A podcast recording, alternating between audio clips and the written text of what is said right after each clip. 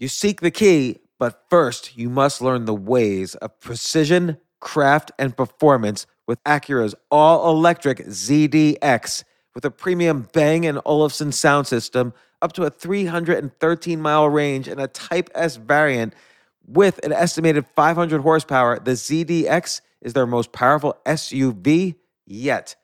Unlock the energy when you visit Acura.com to order yours today. Okay, let's do some quick math.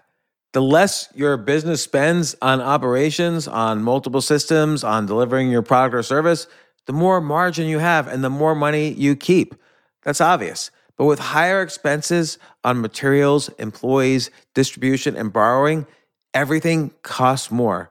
To reduce costs and headaches, smart businesses are graduating to NetSuite by Oracle. Here's the thing information is power, information is money. Literally, the currency of today's world of, of entrepreneurship is information. And if you could bring all of the your the information about your business into one dashboard, this is incredibly valuable. NetSuite is the number one cloud financial system, bringing accounting, financial management, inventory, HR into one platform and one source of the truth about your business. With NetSuite, you reduce IT costs because NetSuite lives in the cloud with no hardware required, access from anywhere. You cut the cost of maintaining multiple systems because you've got one unified business management suite. And you're improving efficiency by bringing all of your major business processes into one platform, slashing manual tasks and errors. This is so valuable. You just hit a button and you can see all the information about your business instead of having to like call five different departments and get all these emails and put it all together and make sense of it. Over 37,000 companies have already made the move. So do the math, see how you'll profit with NetSuite. Backed by popular demand, NetSuite has extended its one of a kind flexible financing program for a few more weeks. Head to netsuite.com slash James. netsuite.com slash James. netsuite.com slash James.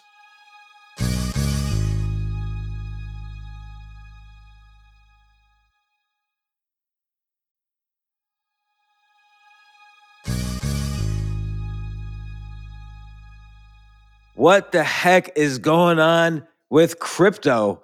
The SEC is suing Binance, suing Coinbase.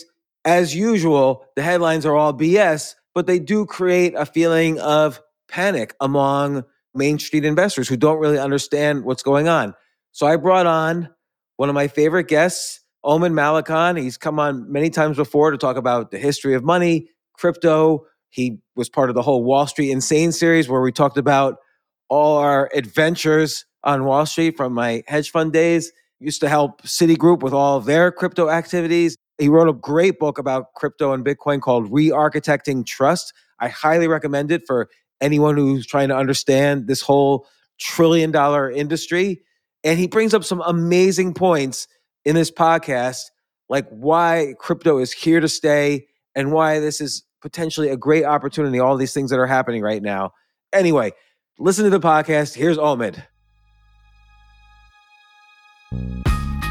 This isn't your average business podcast, and he's not your average host. This is the James Altucher Show.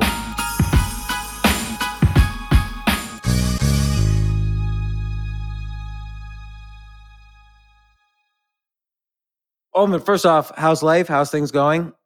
Uh, life for me is good. Things are good. In a way, I am relieved that the US government has decided to sue everyone in my industry into oblivion because this is now the beginning of the end of how this whole thing is going to play out. I agree with you, but first off, let me tell you a small experience I had. A couple mm. weeks ago, I was in Norway and I was talking to bankers who work for the central bank, or one guy had previously run the central bank. I was talking to a whole bunch of central bankers in Norway.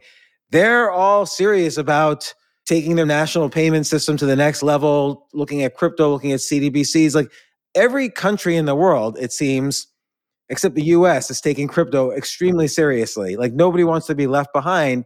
And they realize that the old system is an antique almost. Yeah, and I would tie those things together. I think one of the reasons every other country is increasingly taking crypto seriously is because of the US's increasingly negative attitude towards it.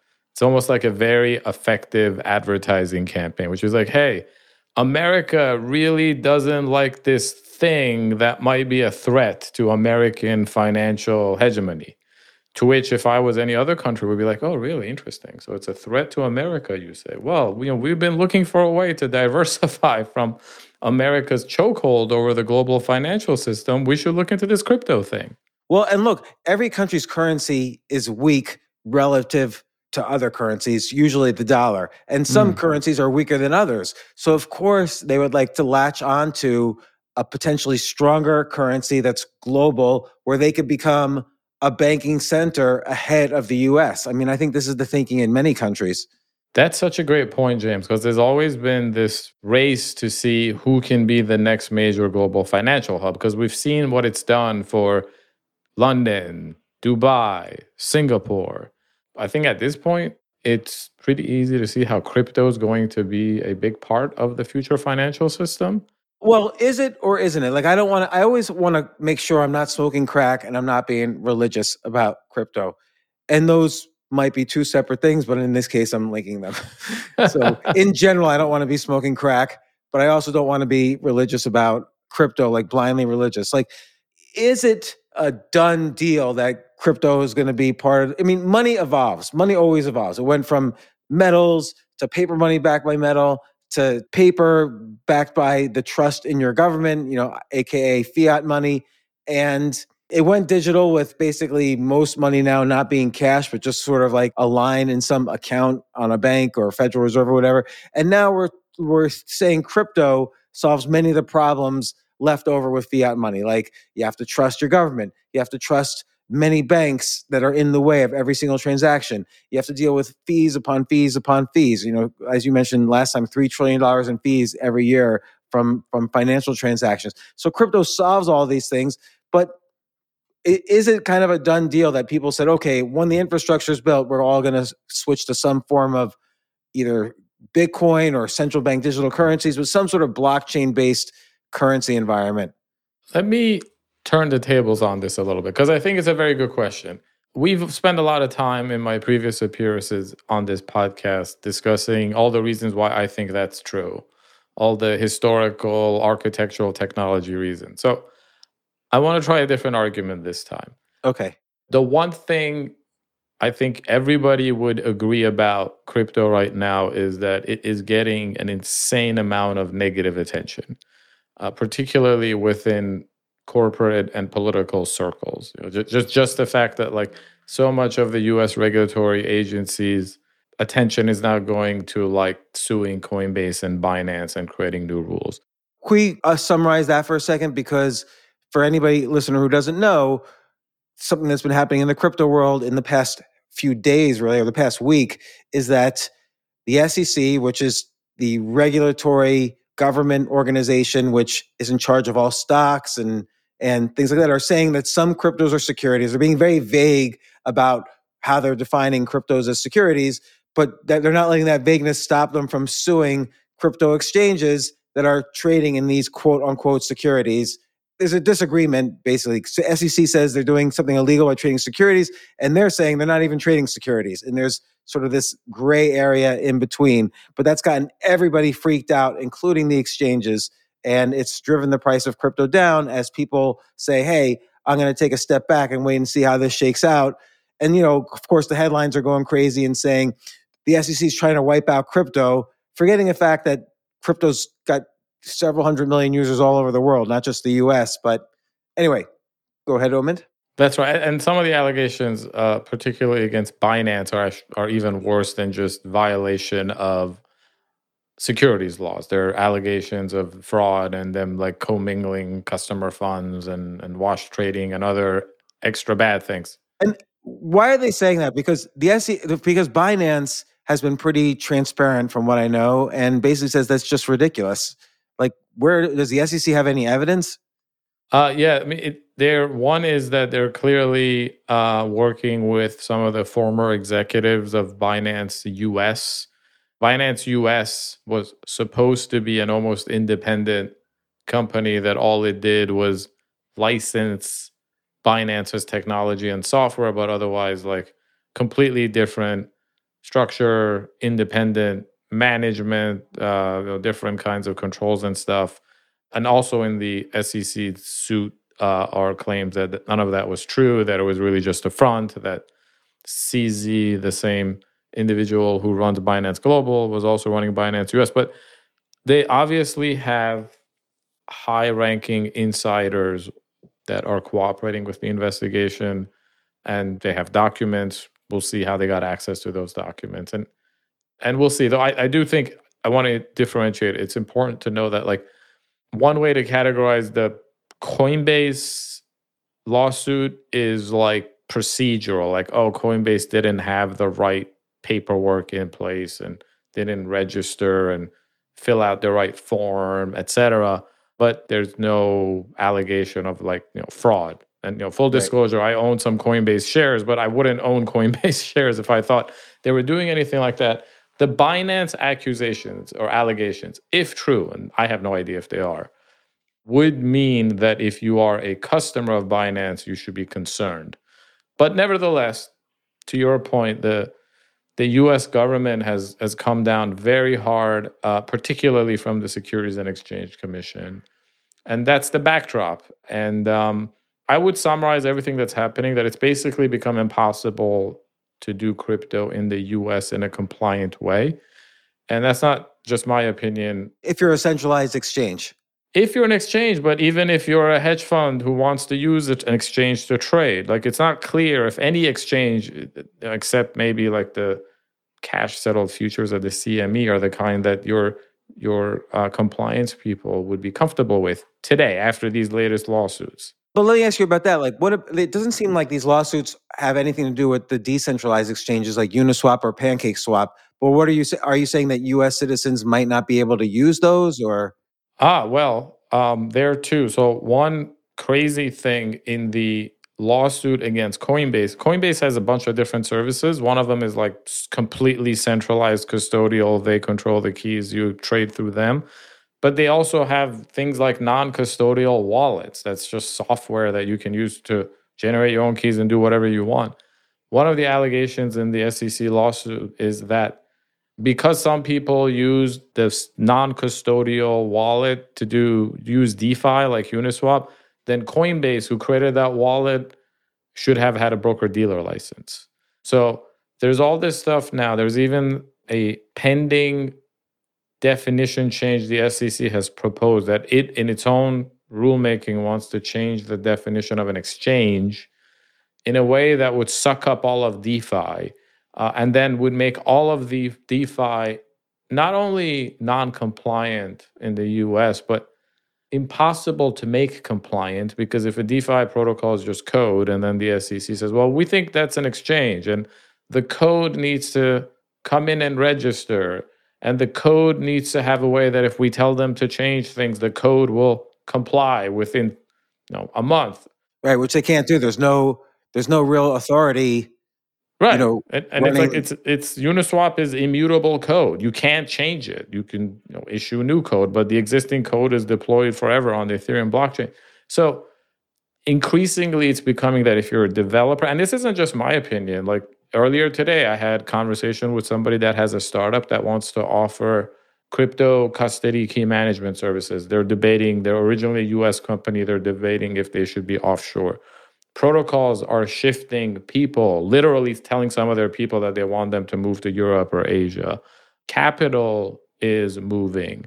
You have murmurs that increasingly VCs are not going to want to invest in US based crypto startups doing anything because of all this regulatory uncertainty. That the VCs are telling the founders, you know what? Move to England or Dubai to start your company. So I would summarize it all as being that the US government has now fired its best shot at really trying to cripple the industry here. We'll see. I don't think it, in the long term, I don't think it's going to work. And I think within a couple of years, it'll be viewed as a major strategic mistake. So it, it seems to me, and it doesn't really matter the reasons why the SEC is doing this, but it seems to me obviously they're just it's a power play. It's the Securities and Exchange Commission, so they get more power and money the more securities there are. So it's a pretty convenient to say cryptos are securities.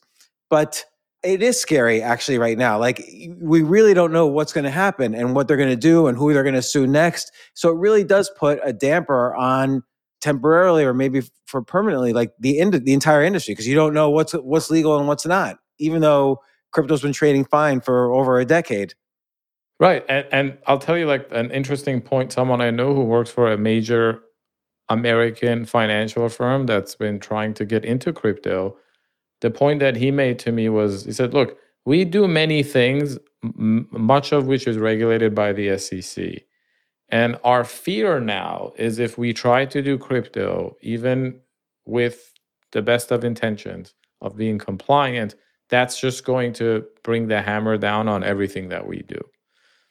And this is the chilling effect. I think it's important to know, right? When regulators come down on a sector, an, inter- an industry, an activity hard, it's not just the people who are already doing it that are going to be affected there is this very chilling effect that those who are strongly considered doing it are now going to change their mind because every institution has risk and compliance people and they're always weighing the cost and benefit of doing something. And if one of the downsides of doing anything in crypto is that Gary Gensler might come after you, then I think a lot of reasonable people are going to conclude it's not worth it. Yeah. I yeah, that's true. In America in America, right? Because in yeah. other countries, it doesn't affect you at all. Other countries are moving in the exact opposite direction at this point, which is also fascinating. We mentioned that in the sense that they would like to be the world center of banking before yeah. the US does, and they're winning. Like I would say the UK, Dubai are probably front runners in this, but many, many countries are trying to be centers of banking for crypto right now. But how does this play out here? Like what's happening? is there any substance to what it almost doesn't matter if there's substance to these lawsuits, but like just what's going to happen? So uh, the quickest thing that would change this will be the outcome of next year's election, I think, because in the U.S. for whatever reason, it's crypto's become very polarized, and the Republicans are extremely pro. I mean, even yesterday you had a couple of uh, Republican members of Congress propose a bill to fire Gary Gensler and like that, you know, Congress, people in Congress will disagree with regulators, but this is getting pretty toxic. There are candidates who are running for office for president who are increasingly pro crypto. Interestingly enough, they come from both sides of the aisle. Yeah, because I, I never really view this as a Republican or Democrat issue. No, me neither. And, and I mean, this very, very much reforms the problems in the economic system. It reduces fees. It's, it's good for people who who don't like spending so much money on financial fees. It's inclusive, right? The, yeah. dem- the demographically young people like it. It takes power and influence away from the too big to fail Wall Street banks that nobody really likes. So yeah, I mean, I I am shocked that the breakdown has fallen along the lines that it has, but the election could change that outcome. Other than that, all of this is going to go into the courts now. And the one thing that's become clear is that because the SEC in particular under Gensler acts in such bad faith, that it's not about rules, it's not about protecting customers, it's about hurting crypto. No one's going to try to be compliant anymore because it's pointless, right? In fact, Coinbase, out of every crypto company in the world, was probably the one that tried to play ball the most. You know, we can question whether they went about it the right way and some of the things they should or should not have done, but nevertheless, like they made a strong effort to win over US regulators for selfish reasons, right? Like if Coinbase had actually found a way to get licenses and approvals from Gensler and the SEC, would only help his business. But it was all for naught. So everyone's just going to fight everything now and then it moves into the court system. Uh, but as we know, that process often takes years to play out. And the third thing, which I think is really worth watching now, is that because the rest of the world is moving in the opposite direction, America's intransience is increasingly going to look stupid geopolitically you know, like Hong Kong and China, which had all but banned crypto, is suddenly coming around to being very pro crypto. And I think they're doing that specifically because they see America fumbling the football here. And it's like if there's one thing in Washington everyone agrees about, it's that the US should not be ceding anything to China. Uh, and I think within a year or two, it'll become very obvious that if we don't change direction with crypto, we will. Yeah, I mean, I mean, right now, what's the status with China? Like, don't they have uh, crypto as illegal at the moment? Ah, well, James, guess after the U.S., which country has the second most amount of Bitcoin mining in it? Um, I'm going to guess China. That's right, uh, and that's after they quote unquote banned mining. Uh, yeah. But over 20% of the global hash power, best that we can tell, is in China. Um, and Hong Kong has suddenly approved crypto for retail trading, announced that it's going to come up with a licensing regime for crypto, a, a industry friendly licensing regime.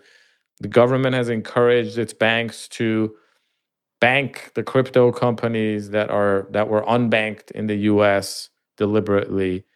And again, put yourself in the position of the Communist Party of China. They had their reasons for wanting to restrict certain amounts of crypto, for example, to preserve their capital controls, right? But here you have a rapidly growing, dynamic, disruptive industry. It already has hundreds of millions of owners, investors, adherents all over the world. There's a lot of capital in crypto.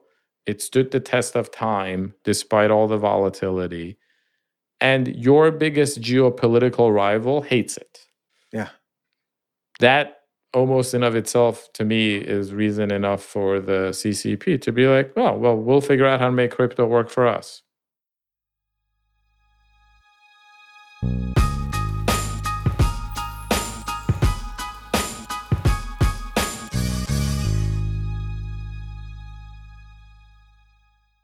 I have to say, Airbnb has changed my life. I just love staying in Airbnbs. Like in about a month, I'm going to Cocoa Beach, which is right next to Cape Canaveral. I'm going to watch some rocket launches. I'm going to, of course, be staying in a very nice Airbnb on the beach. And it's just such a great experience. Like the whole world is available to us now because of Airbnb. But whenever I'm at an Airbnb, I always realize, you know, I the home that I left to come to this Airbnb, I could be making money on that right now by hosting and and being an Airbnb myself. So, and I've known people, I had a friend who basically, you know, made a living from turning his home into an Airbnb. So if you have a home, but you're not always at home, you do have an Airbnb there. And it's an e- it can easily fit into your lifestyle and it's a great way to earn some money. Your home might be worth more than you think. Find out how much at airbnb.com slash host.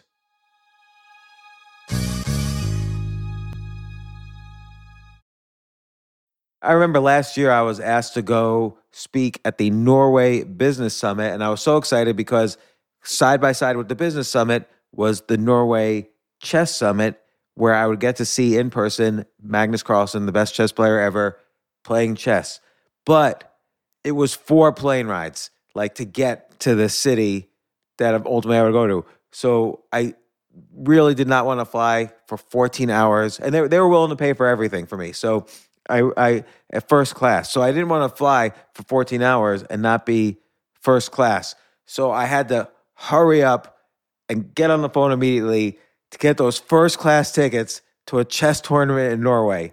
And listen, this is just like when, you know, you have to know when you want the best of anything, you have to act quickly or someone else will get it instead. And I did not want those seats to fill up. So it's like if you're hiring for your business, you want to find the most talented people for your open roles before the competition scoops them up. I was just talking to a friend this morning where he was trying to decide between some programmers and he waited a little too long and both the programmers he was interviewing took other jobs like great jobs so you know what's the best way then to hire the best as quickly as possible ziprecruiter ZipRecruiter finds qualified candidates fast.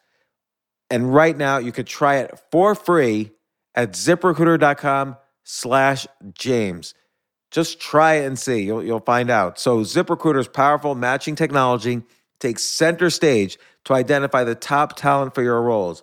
Immediately after you post your job, ZipRecruiter's smart technology starts showing you qualified people for it. And I know this because one time I signed up as an employee, potential employee on ZipRecruiter, and I got nonstop. Really, I was, even though obviously I wasn't looking for a job, I love what I do, but I just wanted to see what would happen because they were a, a, a sponsor of my podcast.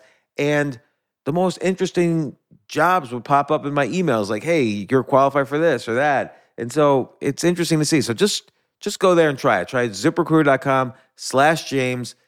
Amp up your hiring performance. Now, this is more for if you're hiring, but amp up your hiring performance with ZipRecruiter and find the best fast. See why four out of five employers who post on ZipRecruiter get a quality candidate within the first day. Just go to this exclusive web address right now to try ZipRecruiter for free ziprecruiter.com slash James. Again, that's ziprecruiter.com slash James. ZipRecruiter, the smartest way to hire.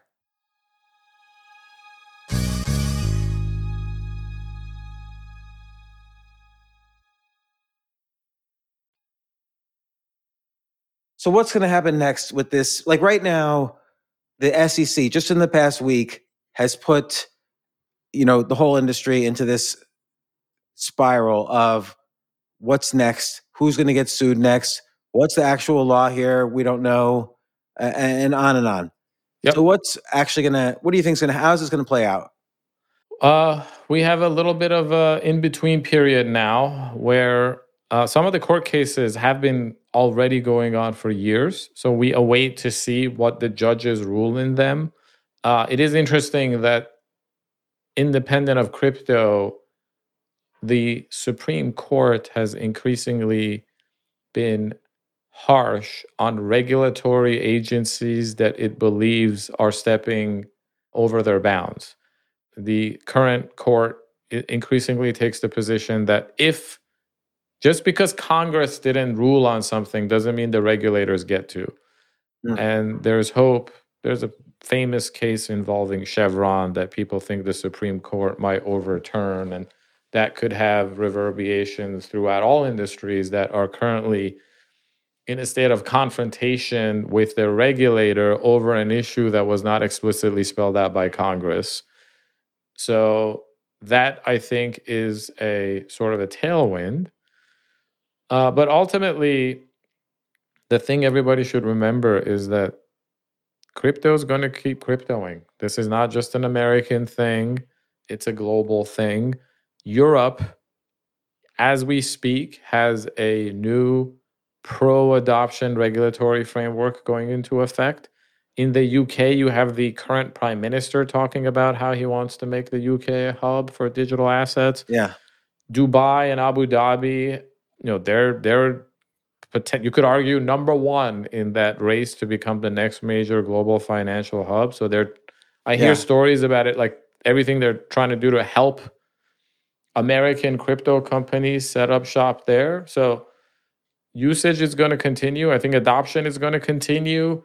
And the stuff that you can't do in America, people are just going to do elsewhere. Yeah, it's very true. Like UK and Dubai have, have not slowed down. And also, just the work hasn't slowed down. Like Ethereum has more transactions per day than Bitcoin now.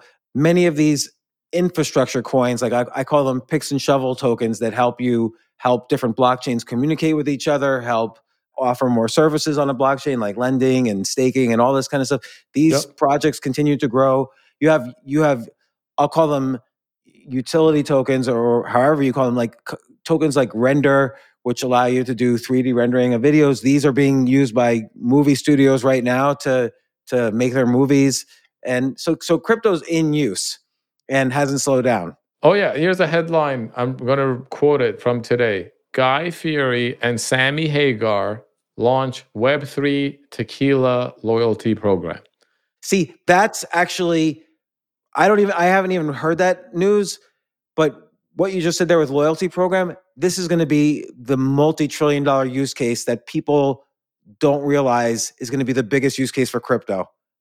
Agreed. And it's awesome because that's a real world use case, right? Yeah. Like that's And- which real you can't world do adoption. in any other way. I mean, you can do frequent flyer miles, but then you're limited to just your company. You're not. There's not going to be like exchanges where you could trade these things for. Uh, there's going to be more incentive with this with a crypto based loyalty program because there's so many additional features that crypto provides you because it's built into crypto. Yeah, I mean, th- there was a headline not that long ago, uh, I think in the last month, that Lufthansa is exploring blockchain based rewards. And like, who knows the rewards game better than an airline? Yeah, And they didn't have to do this. It's also not, you know, in, in a year and a half ago, during the peak of the bubble, where all the uh, you know, speculative excess was going on, companies would announce that they're going to do something with tokens, NFTs, etc. And so the critic would say they're just, you know, giving into the hype. They're feeling peer pressure. This is the sexy thing. Every baseball stadium is is named after, uh, or every every you know sports venue is named after a crypto company, and Tom Brady is into it, and Matt Damon is telling us during the Super Bowl that fortune favors the bold. That's why they were doing it, right? Here we are a year and a half later. The opposite is true. Prices are down. The headlines are constantly negative. Uh, you know, SBF is on his way to jail, and yet every day or every other day you hear from some otherwise successful corporation brand individual that they see some value in tokens for rewards and customer engagement or payments or whatever. So that to me is the kind of data point that proves that there is real world utility. yeah. I mean, the fact that crypto's up almost 100% since the FTX scandal is a lot. Like we've had, you know, that industry has had nonstop bad news, and yet the tokens are up like 100% or more. So, so, so again, like, how does this play out though? Because if you're like right now, if I was just getting involved in crypto, I wouldn't want to hold my tokens at Coinbase and particularly not Binance. And if I had already my tokens at Binance, I'd probably be pulling them out. Maybe I would be with Coinbase as well. Like, it, it, you know, it does slow down adoption, at least in the US right now, this second. And in fact, I was just reading, you know, Google searches related to crypto are at a two year low at the uh, at the moment. So so basically, Main Street has uh, is doing a wait and see approach now to crypto. They've pulled out of crypto and they're waiting. Some some parts of Main Street, although there was, uh, I believe, data from the Federal Reserve that came out in the last couple of weeks that showed in the last two three years the percentage of U.S. individuals who own some kind of a crypto asset has gone up. What's Yeah, the number? I'd have to look it up. So it was one of those that on a percentage basis, it, it's like the the numbers doubled, but doubled might have mean gone from like six percent to eleven percent. Mhm. Here, Fed survey: twelve percent of U.S. adults held crypto. Uh, but this was in 2021, so it could be outdated data. But no, I, I think actually, you know, who knows what prices will do, and and certainly with you know, part of the challenge now, as far as prices are concerned, is that uh, you've had two of the biggest gateways that people use to acquire crypto, Binance and Coinbase, come under significant scrutiny. But then there's always this question of how much of that is priced in. Uh, I actually, at this point, think like, because some people were actually surprised that Bitcoin and ETH's price didn't fall that much when this news hit. I, I, Bitcoin partly because it's it's generally the one coin that's being left alone you know the SEC, the CFTC, another U.S. regulatory body, declared years ago that Bitcoin is not a security; it's a commodity, and that was under Gary Gensler when he ran that agency. So he's not going to reverse on that. By the way, Coinbase stock hasn't even really fallen. Like it's up four percent today. Uh, it did. Coinbase stock, I believe, fell significantly when the Binance. Mm. So, but th- that too, like Coinbase stock has gone from what three hundred to fifty or something like that. So it's a lot of this. A lot of the negativity is priced in now, and I, I would actually say, at this moment in time, the asymmetric risk as far as regulatory headlines is to the upside, meaning that you know, if the uh, SEC comes out tomorrow and sues Robinhood, uh, and I'm using them as an example because one of the things that has happened is Robinhood and a bunch of other places where people buy and trade crypto have started delisting certain coins because in the Coinbase or Binance lawsuit, the SEC for the first time said, well, that's a security that's not compliant. But if the SEC sues Robinhood, I don't know if it's going to move the needle that much. People are like, yeah, like Gensler hates crypto and he's just going to sue everybody because he doesn't care about being right or destroying his agency's credibility. That's priced in. But if in one of these ongoing lawsuits, like the Ripple one, or there's Coinbase actually sued the SEC not that long ago seeking regulatory clarity. There's the lawsuit over Bitcoin ETFs and the Grayscale Bitcoin Trust, uh, et cetera, et cetera. I, I think there's more potential bullish catalysts that could come out just because we priced in the worst. Yeah, and, and the worst has already happened. Like you said in the very beginning of this conversation, it's almost good that finally the SEC has sued everybody because this has been expected for at least a year or two. But the question is like a year from now, what is happening? How does this play out? How do you think this plays out? And by the way, as this plays out, every way in which this plays out is bullish. Yeah. Because crypto's not, they're not going to make crypto illegal. They're just making it difficult, but somehow it'll get resolved. Right. Do you, this is a funny reference, but do you remember when Eliot Spitzer went down? Yeah, of course. Right? Like, and, and, and his thing was was like what, what was it? He was visiting a prostitute, um, and they, yeah, or and he, he, well, no, he paid for the prostitute to come to where he was. I think he was traveling from New York to D.C. He was governor, so he yeah. paid the prostitute. So it was like over state lines, you know, sex trafficking sort of thing. what, what, what, whatever it was, it was like my impression of because if you remember, Spitzer was a bulldozer. Right? Yeah, he he bulldozed he over. Of, he put a lot of financial people in jail. A lot of very rich people in jail. He put rich people in jail over like dubious kinds of accusations in the sense that like you know yes i guess like wall street analysts were pumping token or coin uh, stocks um that their bank traded or was wanted the ipo for or stuff. But it wasn't like let's just say that other people have not gone to jail for doing far more dangerous things in financial services. Uh, and then when he was a governor, so he was attorney general when he did those things, and he used that to uh, sort of like catapult his political career. Then as a governor, he was a bit of a bulldozer too. And I am by no means a political expert, but I had this strong impression at the time that one of the reasons he went down was because nobody liked him. Right, and people were celebrating in the street when he when he went down.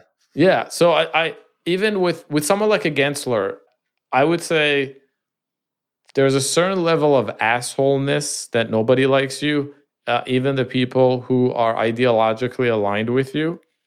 And I think Gensler has really crossed all of those lines.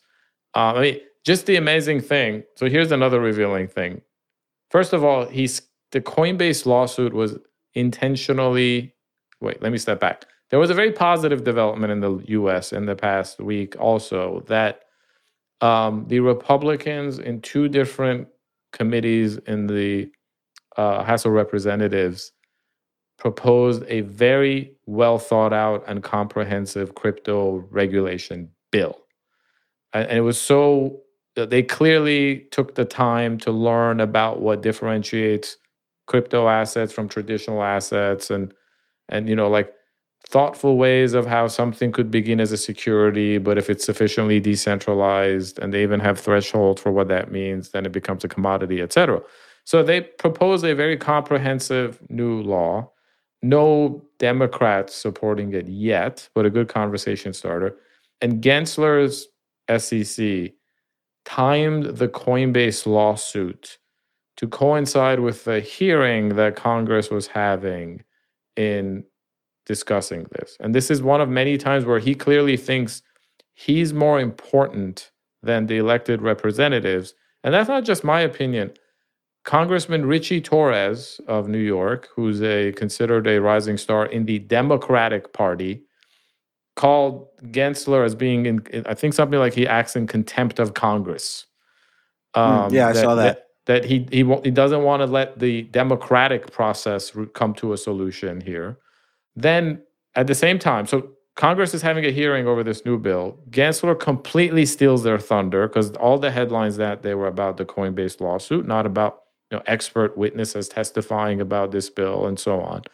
And then Gensler goes on TV to talk about why he's suing and all the usual nonsense about cleaning up the industry and there's been too much fraud. But then at one point he says, we don't need any more digital currencies you know, we already the dollar is already digital, the euro is already digital, and this is this ignorant comment that some people have been making to me for years. They're like, "Oh, well, you know, my my bank account is accessible through the internet, and the bank uses a database, so isn't it already a digital currency?"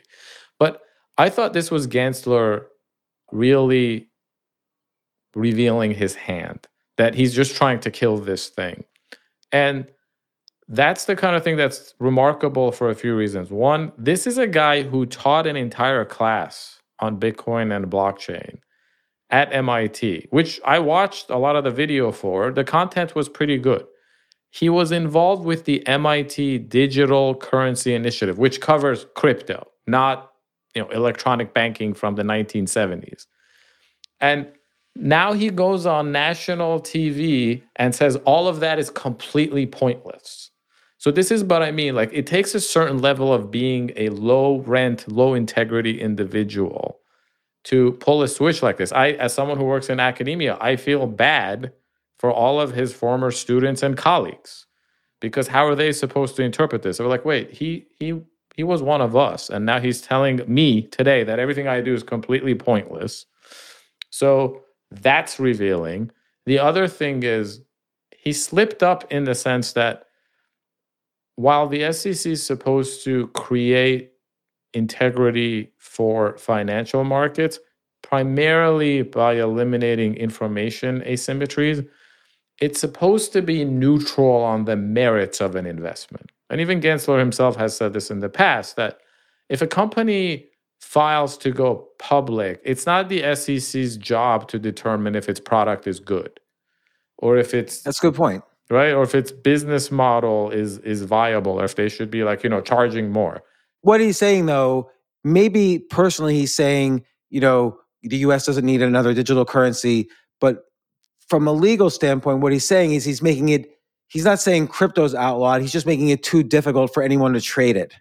But but he's saying we don't need it right? Which is a right. major major revelation and slip up because it shows what his real intention is. It's also a direct violation of the SEC's mandate, which is not just to regulate regulate markets, but to facilitate capital formation.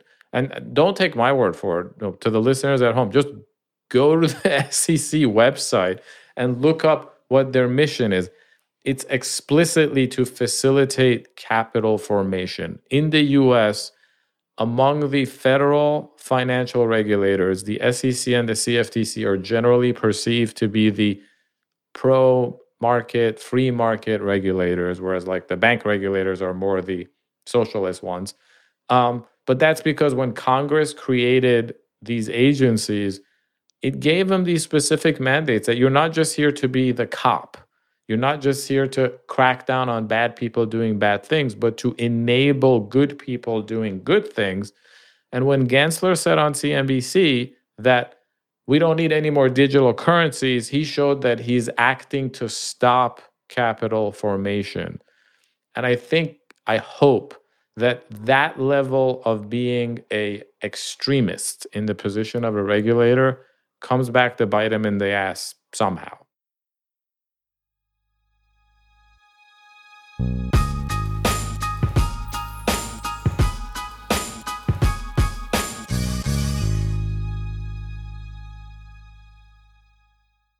From their innovative practice facility to unmatched views from the fairway, the PGA of America is helping lower scores and elevate fan experiences with 5G solutions from T Mobile for Business. Together, we're using AI powered analytics to expand coaching tools and bringing fans closer to the pros with 5G connected cameras. This is game changing innovation. This is the PGA of America with T Mobile for Business. Take your business further at T-Mobile.com/now. Life is a highway, and on it there will be many chicken sandwiches. But there's only one McCrispy. So go ahead and hit the turn signal if you know about this juicy gem of a detour.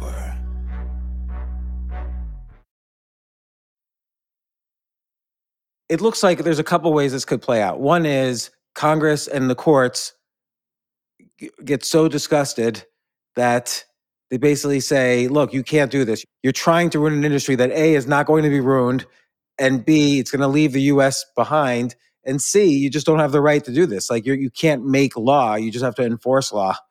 The other way it could play out is all these lawsuits go to trial and he just loses because you can't sue Coinbase over something which is not law.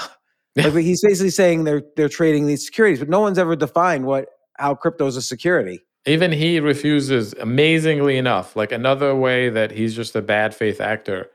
He re- they still refuse to say whether ETH is or is not a security, and all these video clips have unearthed of Gensler and his role at MIT shortly before he took the gig at the SEC, where he's like, "Well, you know, ETH is not a security, Bitcoin is not a security, Litecoin is not a security," and then he says some other things might be, but he was drilled himself in front of Congress like a month ago about whether ETH is a security.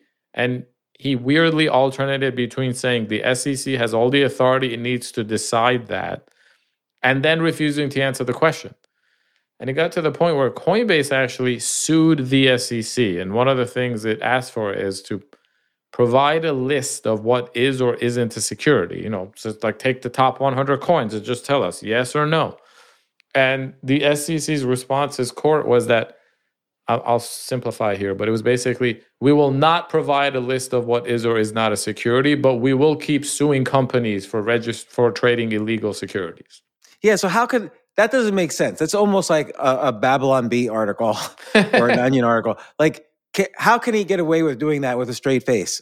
I don't know. The straight face part, I don't know. He's like I said, he and I'm not even being like pro crypto here. I'm being like anti. Yeah. This is like typical bureaucratic government stupidity. This yes. is like the post office saying you're not allowed to use FedEx because those aren't real letters and only letters, eh, all letters have to go through the post office.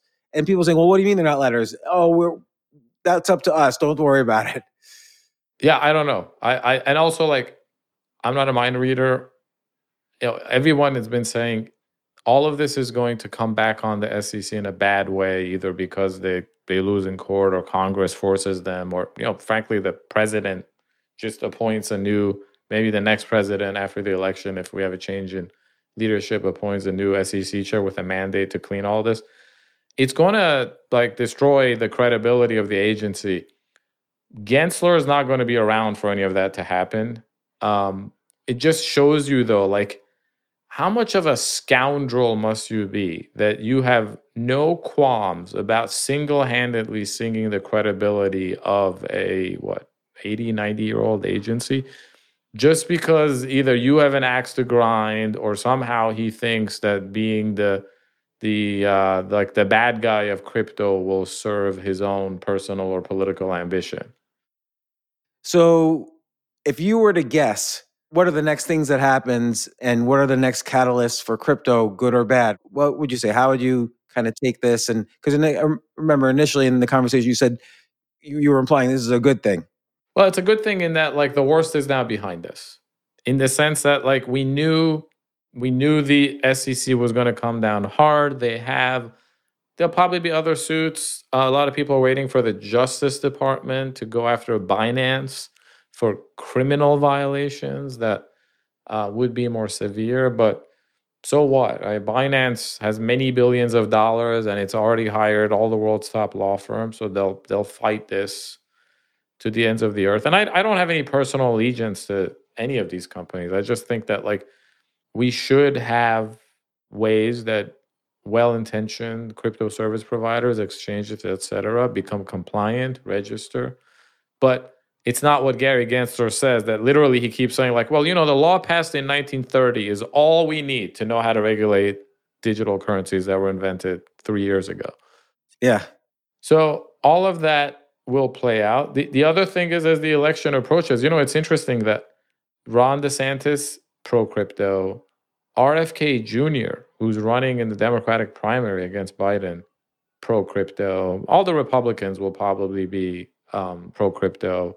But Elizabeth Warren is campaigning, she's up for reelection against crypto. She actually has like a campaign ad that she's building an anti crypto army, which is just funny to me. Why does she think like people care about this issue at all? Like either you're Right. pro crypto or you don't care. Yeah, look, I can't like I can't imagine a single person who hates crypto enough that that becomes the reason they go vote for a candidate in an election. Uh, There are plenty of people who don't believe in it, are skeptical, don't I- like I would say it. the main argument of a politician is that a lot that they say a lot of crimes are committed using crypto. But you could have argued this about first off, you could certainly argue it about the dollar. A lot of crimes are committed in with the U.S. dollar uh, by Every every, day, drug cartel through, and through every- regulated banks. Right Yeah. now, as we speak, there's like a hundred million dollars being washed through the banking system. I mean, J.P. Morgan just settled, I think, for two hundred ninety million dollars for victims of Jeffrey Epstein. So, uh, you know, that's the U.S. dollar and the largest bank in the world. And again, the internet started. Every new technology kind of starts with nefarious use.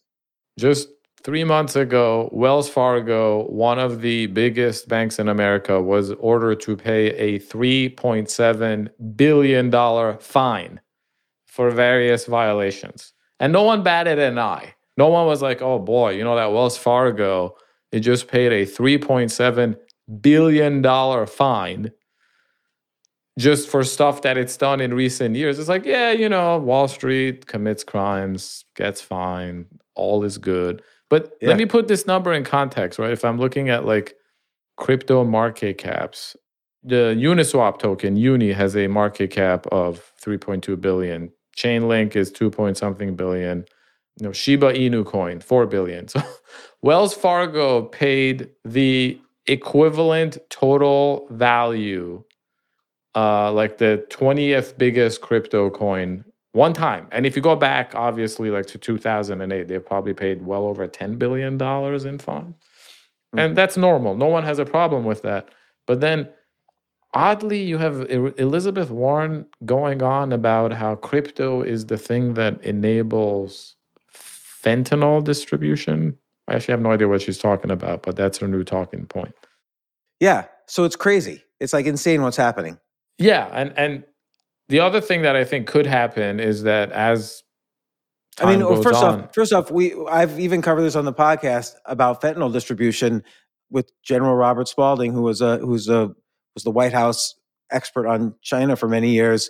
We know that China's been giving for free fentanyl to Mexican cartels, who have then just been showering it into the U.S. at super cheap prices wow, I didn't know that. in dollars. So I don't even know what Elizabeth Warren's talking about, since there's all the evidence is that I mean, there's like hardcore evidence that it's China. Also, here's the other amazing thing. There used to be a time where it was Republicans that if they wanted something to not happen, they would be like, "Oh, but the drug dealers." And there was always like a hint of racism to this too.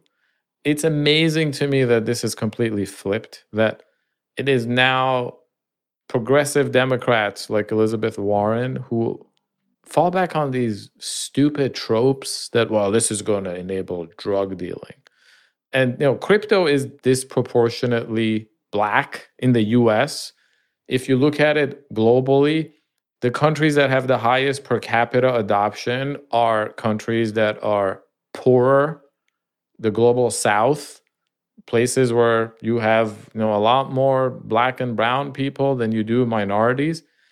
And here you have a progressive democrat campaigning against it in a fashion that it's like oh well i guess elizabeth warren prefers wells fargo.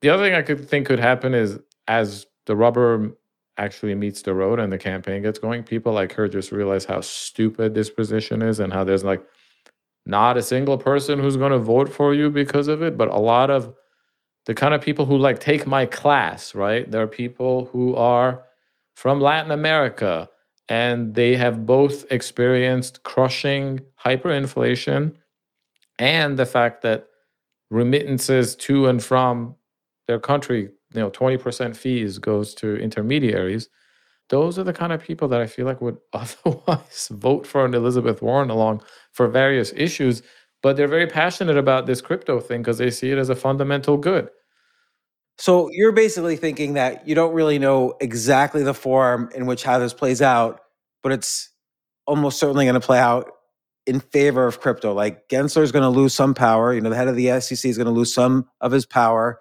and crypto will move forward. You just so we don't really know the form this is going to take. And uh, do you have a sense of how long it will take? Because in the meantime, I would say public interest in crypto does go down when you feel like you can't trust any institution to to put your money there or to trade there. Again, in the U.S., um, this in is a US, global yes. phenomenon. I, I don't.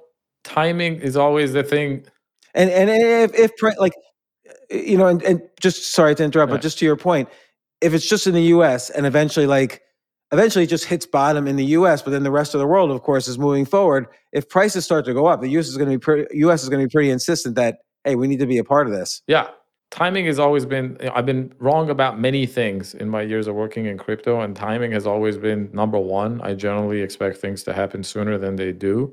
So I'm forcing myself to be more conservative. But I, I think within two in the next two years, we're going to have significant resolution of almost all of these topics.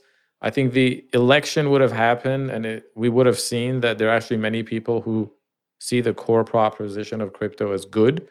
I think the court system will have had time to weigh in on some of the SEC's more ridiculous charges. And I think global adoption away from America will have really taken off up to and including state level adoption. Right. So I think I talked about this before that I think there are already governments that are secretly adopting Bitcoin either by mining it or slowly buying it up. I mean, there are smaller governments that publicly have said they've been doing it, like El Salvador, or even Bhutan. But I would not be surprised if you look at the access of China, Saudi Arabia, the UAE, Iran, Russia, that they have many incentives already to begin to slowly embrace Bitcoin. Uh, and that the U.S. government's crackdown is actually the best advertising campaign for them to accelerate that process. You know, if nothing else, we America drove down the price of Bitcoin, so it's cheaper to acquire. And what do they? What do you think these other countries see as the ultimate use case? To, you know, again, like I said, I was I talked to people at other governments. They are moving towards some sort of CBDC or blockchain based payment system, as many governments have already discussed. But is that does that necessarily involve have to involve Bitcoin, Ethereum, and and all the cryptos we know and love? Not on day one, but I think other governments increasingly have a dollar problem. I think they see that so much global commerce now happens in dollars, but the US has gone overboard in weaponizing that fact in order to try to control mm. and influence everyone and everything. Uh, even like the way you know the SEC acts now, like if you actually listen to people like Gensler talk, there is this this hubris and arrogance that like you know well i am the america's premier capital market regulator so whatever i say is truth and I don't care that my counterpart in literally every other agency, even in Canada, disagrees. You know, I'm I'm Gary, this is America, and we tell you what to do. So the world has this dollar problem. There's no other currency that is like immediately better. You know, you, you definitely don't want like to switch to the Chinese yuan because of their capital controls and their political process is a lot less trustworthy than ours. Right. And, and, and you know, this was a concern uh, about two months ago when, oh my gosh, there was oil transactions for the first time done in the yuan instead of the dollar, and then the Brazilian real instead of the dollar. This is the end of the dollar. And I'm telling myself, do people really want the Brazilian real, like $2 trillion worth of the Brazilian real instead of the US dollar? Right. Like, this is ridiculous. It's not, nothing yeah. is, you know, maybe the worst case is some basket of currencies going to replace the dollar. But even then, I don't see how a basket where you're reliant on the value of lots of currencies all of a sudden is going to replace the dollar as a safe reserve currency. Agree. So I should make it clear. I am while I believe that de-dollarization is a thing and it's increasingly going to be a thing, I do not think that like even within the next decade, suddenly everyone's going to hit a switch and dump all their dollars and buy other currencies for the reasons that you alluded to. However, I do think that countries are increasingly going to try to find regional solutions and bilateral solutions. So, yeah, like the rest of the world does not want China's currency as their major reserve currency or Brazil's, but it's not unreasonable for uh, you know China buys commodities from Brazil and and Brazil manufacture goods or electronics from China. It's not unreasonable for them to say, hey, let's start settling some of this in our two currencies, right? Like, you know, Brazil's like, okay, I'm gonna, I'll accept some some Chinese yuan for my exports because I'll turn around and just use those to buy chips that manufactured in China. If this kind of like regionalization starts to take hold, then again, like no one's dumping all their dollars. There are many reasons why the dollar is a reserve currency, having also to do with like how easy it is to borrow in dollars, for example, the the popularity of U.S. Treasuries as collateral. But I do think that countries are going to be a lot more willing to do regional baskets, bilateral trading. And when they do that, they are going to need some way of settling things occasionally. And I think eventually, you know, this might take my entire lifetime to play out, but I think eventually Bitcoin becomes the preferred thing to do that you got to start somewhere. So again, like I don't think anybody's going to be like, "Oh, we're dumping our trillion dollars in treasuries and putting it all in Bitcoin." There's literally not enough Bitcoin in existence. But I also don't think it's unreasonable for a country to say, "Hey, our sovereign wealth fund has 600 billion dollars in assets, some combination of like currencies, real estate, equities, whatever. A lot of it is dollarized." Uh, which we're worried about because if there's like another Russian war situation type stuff, who knows what America will try to sanction. So we decided to put 2% of our sovereign wealth fund into Bitcoin. That's where I think it begins. Right. And and to be clear, right now essentially 0%. So a sovereign wealth fund is like the investments managed by an entire country. So like, you know, a sovereign wealth fund could be hundreds of billions of dollars potentially or or, or greater. Yeah. And right now there's essentially 0% invested in Bitcoin for, and forget about the other cryptos, but 0% because of the exact thing that started last week, which is that every sovereign wealth fund has been waiting for the US SEC to do something. And now you're right. This has now started. This is the beginning of the end of this worry that's been going on for years. Institutions, Fidelity, they don't want to invest in crypto until it's clear what the US regulatory position is. Now it's going to be forced for everybody to figure this out.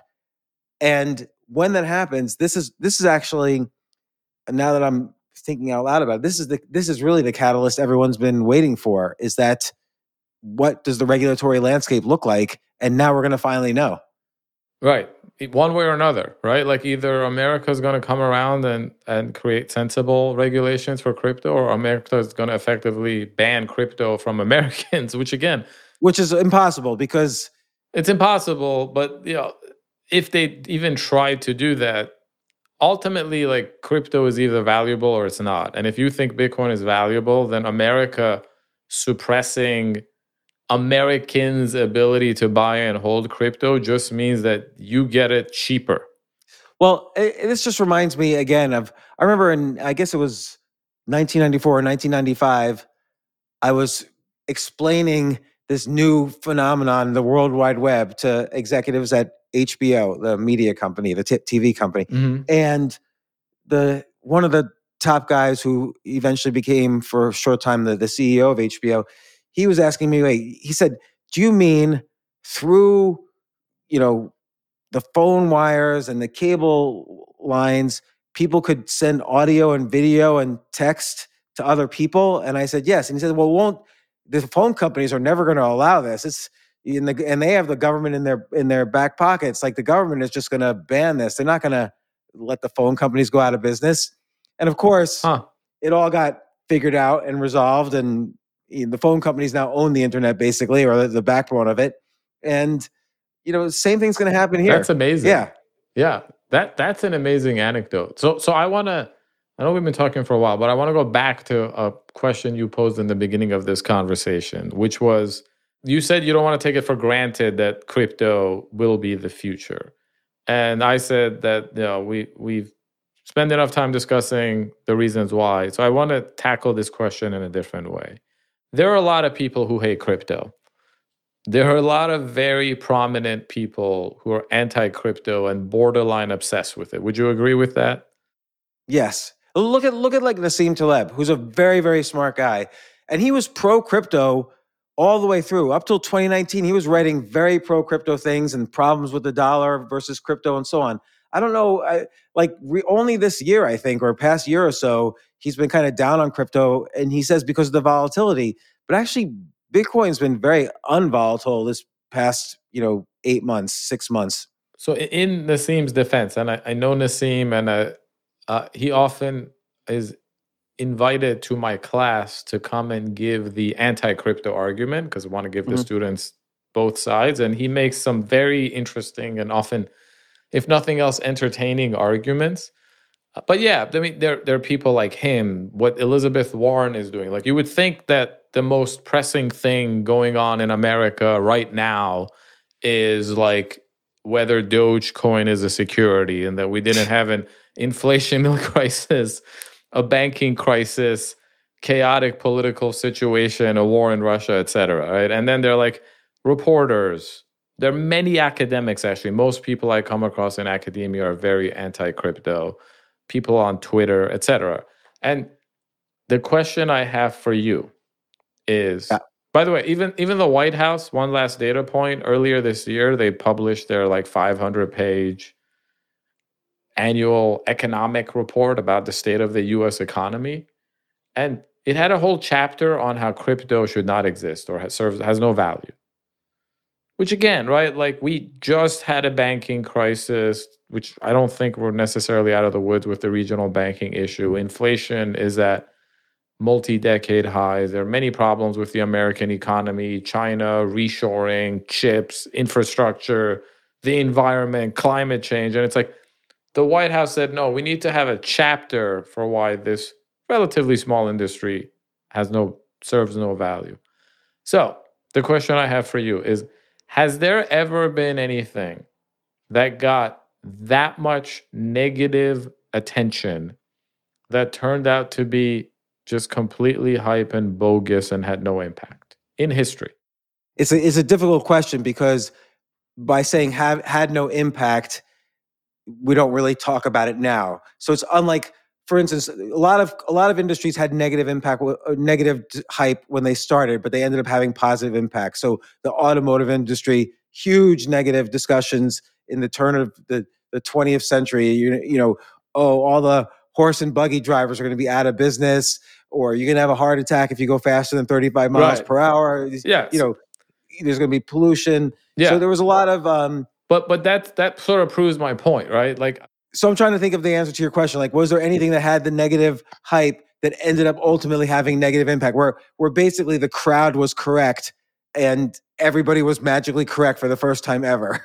Right, and it had no impact, right? Like the, you know, automobiles ended up becoming a thing. I'm sure, like with electricity, I know with like radio, people thought it would fry their brains, but it doesn't even have to be a technology, right? It could just be an idea. Like there have been a lot of ideas that have been very controversial at some point. Had some very vocal critics that stake their personal careers and reputations being against it, right? Like say climate change. You could say most of the social causes that we now sort of accept as mainstream, like, you know, civil rights, pro-gay marriage, whatever. These are all things that elicited a lot of passion and excitation from certain otherwise intelligent, credible people. But in the end of the day, the, we learned that ultimately, if it's almost like any kind of attention proves that it's going to be a thing and an important thing, positive or negative doesn't matter. Well, I think climate change is a great example of this because let's say belief in climate change is a spectrum where some people are, you know, 100% convinced that every piece of man-made pollution contributes to climate change and other people are on completely on the other side which is that climate's always change because of nature and blah blah blah and there's and and, and there's no bad effects. And then there's mo- oh, most people are somewhere in the middle, where some th- some things are man-made, some things are just the natural cycle of things. Right. There clearly is some change. We don't know if it's because of man-made or anyway. Some most people are in the middle. But I would say, regardless of how you feel, the impact has been largely positive, like the development of battery-powered vehicles and technologies, uh, solar power as as an industry and as a technology has grown exponentially in the past 20, 30 years. So Yep. these things are net positive. I'm just trying to think if there's any been new technology or discovery or financial innovation. Like even take mortgage derivatives, okay, from the OOs had not only had a huge negative hype, but created a, the worst financial crisis in US history. And now they are just the bread and butter of every bank and hedge fund. It's it's just now normal business now, mortgage derivatives. And I'm trying to think of what else, uh, you know, what what had negative hype where it ultimately did not have any impact at all. Yeah. Even if you go back all the way to the the South Sea bubble, that was basically the first central bank was basically, you know, the, the South Sea company. Mississippi, but yeah. Um, Yeah, Mississippi company. yeah. No, that was in France. Was the Mississippi company? Right. I actually don't know, but was the I know more about the Mississippi bubble than the South Sea bubble, so I don't. They're know. they were related. They were kind of They were around the same time. Yeah. Yeah. Uh, uh, John Law, who was British, kind of learned from the example there and brought it over to France, like Right. exported it to France. I'm trying to think what else. What? But but so so so yeah, that's the and, and you know we could crowdsource this, right? You have a wide audience. Like I would love to be because what I'm getting at obviously is the the fact that to me, the fact that crypto generates so much negative attention proves that it's going to be disruptive and impactful. If it wasn't, people just wouldn't care, right? If it wasn't, people would say, Oh, well, yeah, you know, the bubble happened. All right, well, people lost money on a dumb idea. I, I don't care. It's got nothing to do with me. Or like, oh, FTX happened and turned out to be a total fraud. Be like, all right, well, I guess, I guess, you know, those who trusted bad technology got what they deserve. And then they wouldn't talk about it. But they're literally like people. I mean, I follow them on Twitter, some of them who are obsessed and it's like every day they have to tweet something about like why crypto is bad and what i'm saying is that that to me proves that it's going to be extremely disruptive Yeah, I mean, again, it reminds me of the internet, but not in 1995, but in 2001, where you know, if you weren't like a technologist, even the most diehard internet investors basically said, "This is a scam. This whole web internet thing," and they gave up. They threw in the towel, which is why you know the Nasdaq fell from 5,000 to whatever below a thousand. But long term, you know, by 2005, the internet had a billion users worldwide, and the rest is history. So my guess is something similar is going to happen here. But you, I'm just trying to think of if there's any answer at all to your question of something that was discussed a lot and ended up having no impact. that's the question and and it it actually um part of this reminds me of my favorite rick rubin quote or saying that great art splits the audience. Um and uh and i think that's crypto right? You have like a minority but a sizable minority of people of which i'm a part of that are just deeply passionate and believe that this is going to be one of the most transformative things to hit society in our lifetimes. And then you have a bunch of other people who who are not just like opposed to it but they're staking their careers and reputations on being opposed to it and no, we've split the audience It's very interesting. So, you know, great science in some ways mirrors great art in that way. But I'm going to think about this. There must be something. But if you think about it, like, like everything, what else had negative hype? Well, obviously, the space program had negative hype. You know, because of all the money that was being spent. Like, what good is it to send someone to the moon? Look at all this money that's being spent, and yet, you know, what we've learned through this is is significant, and and we're now setting up satellites regularly based on the technologies developed then. Yeah, I mean, there there have been things that fizzled, right? Like they, they had a mini bubble and, and fizzled, often perhaps because they were too early. Like there was a 3D printing bubble in the last 10 years, if you But now 3D printing is going to change the world. Like there's another exponentially Right. growing Yeah. industry. Uh, okay, railroads. You know, it- there was a bubble and then a bust. Like every railroad company Two. went b- I bankrupt believe in there the were yeah, 1850s. there were two, but yeah, but those examples we know. What what I'm looking for is like, what is the thing that got enough attention that the leader of the most powerful country in the world at that time took it upon themselves to like stake a claim against it, and then ended up having no impact. I can't. I can't think of anything. I can't think of anything either, and I, I need to become a bit more eloquent at explaining what I mean here. But to me, that's the tell. There's a tell that so It's many very fascinating people- that that's the tell. You're right. I know people who like I'm at a dinner party, right? And the last thing I want to talk about is crypto because it's just, you know, that's my job. It's it's what I do during the day and now I'm at a dinner party. I'm trying to relax. I'd rather talk about sports or movies or you know, what other people do. Girls. Yeah. But there's there's always Whatever you talk about at your dinner parties. yeah, but th- there is always someone who like has to seek me out to tell me why they think crypto is a scam and how they think it's completely completely bogus. And this this actually happened recently where like somebody asked me they're like, "Oh, what do you do?" I said, "I teach, I write." I was like, "Oh, what do you teach?" "Oh, you know, crypto." It's like, "Okay, well, if you had to summarize crypto in like one sentence, what would it be? And I said it's a better way to build trust in a digital setting. And they were like, oh, okay. And then some other random person who was standing in the corner, he's like, I have a different summary of crypto. And he was like, it's a complete scam.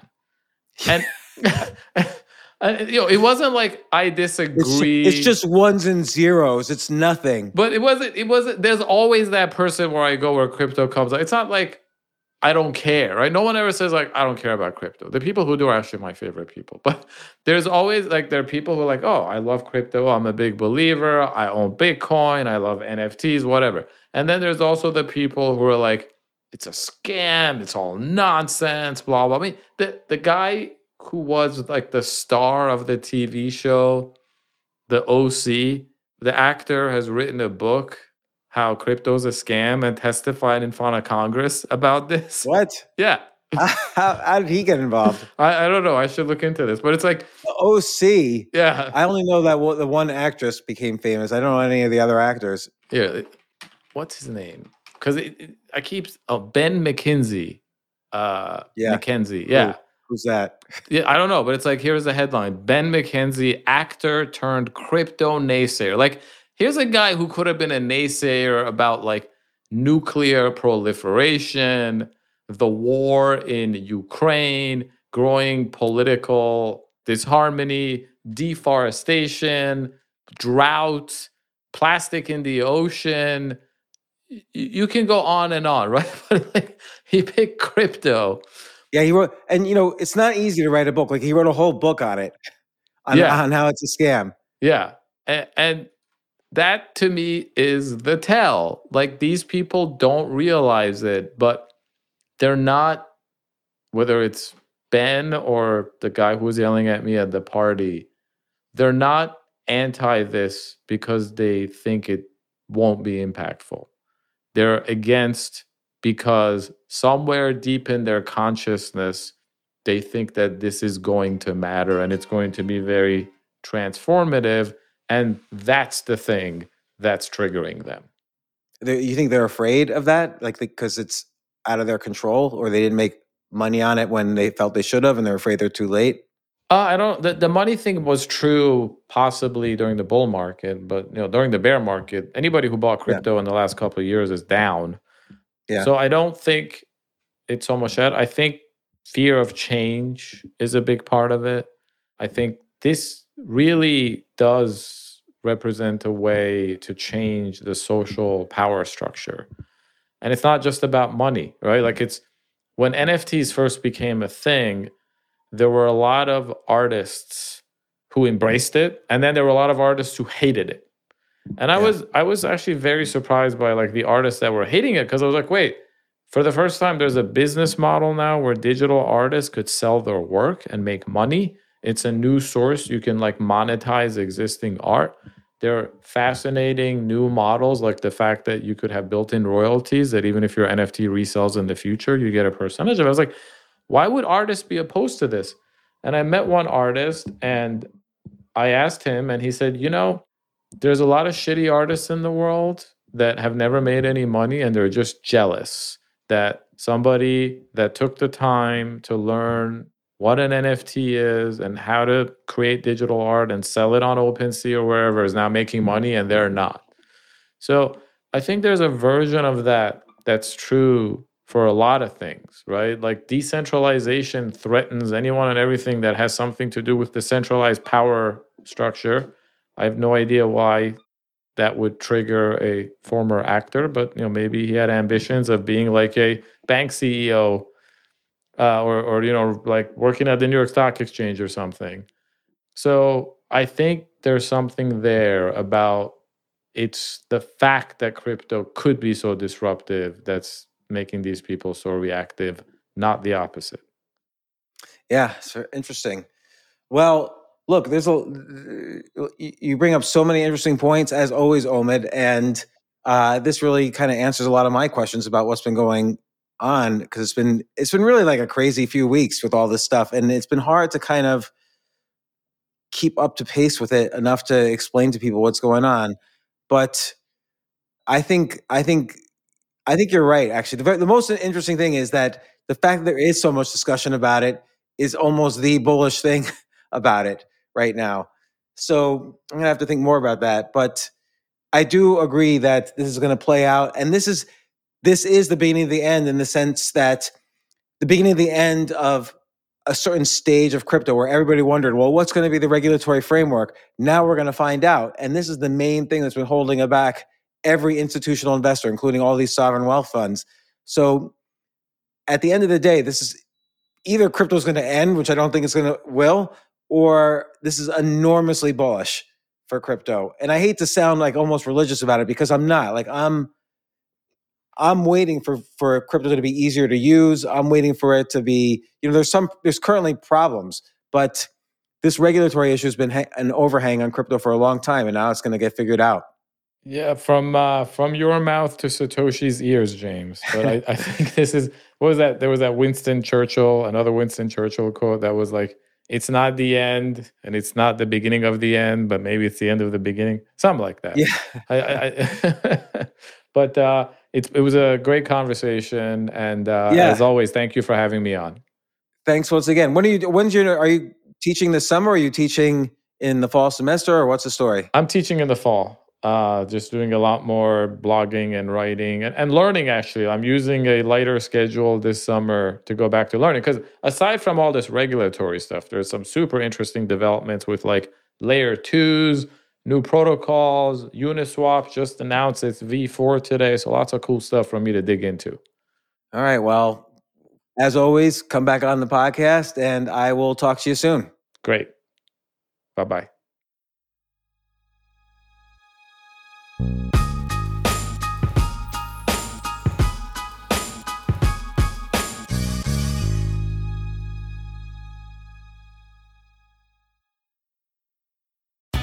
is a big year. The Ohio Lottery's golden anniversary. 50 years of excitement, of growing jackpots and crossed fingers. 50 years of funding for schools, of changed lives and brightened days. 50 years of fun. And that is worth celebrating. So watch for can't miss promotions, huge events, and new games that will make the Ohio Lottery's 50th year its biggest one yet. Learn more at funturns50.com. Life is a highway, and on it there will be many chicken sandwiches. But there's only one McCrispy. So go ahead and hit the turn signal if you know about this juicy gem of a detour.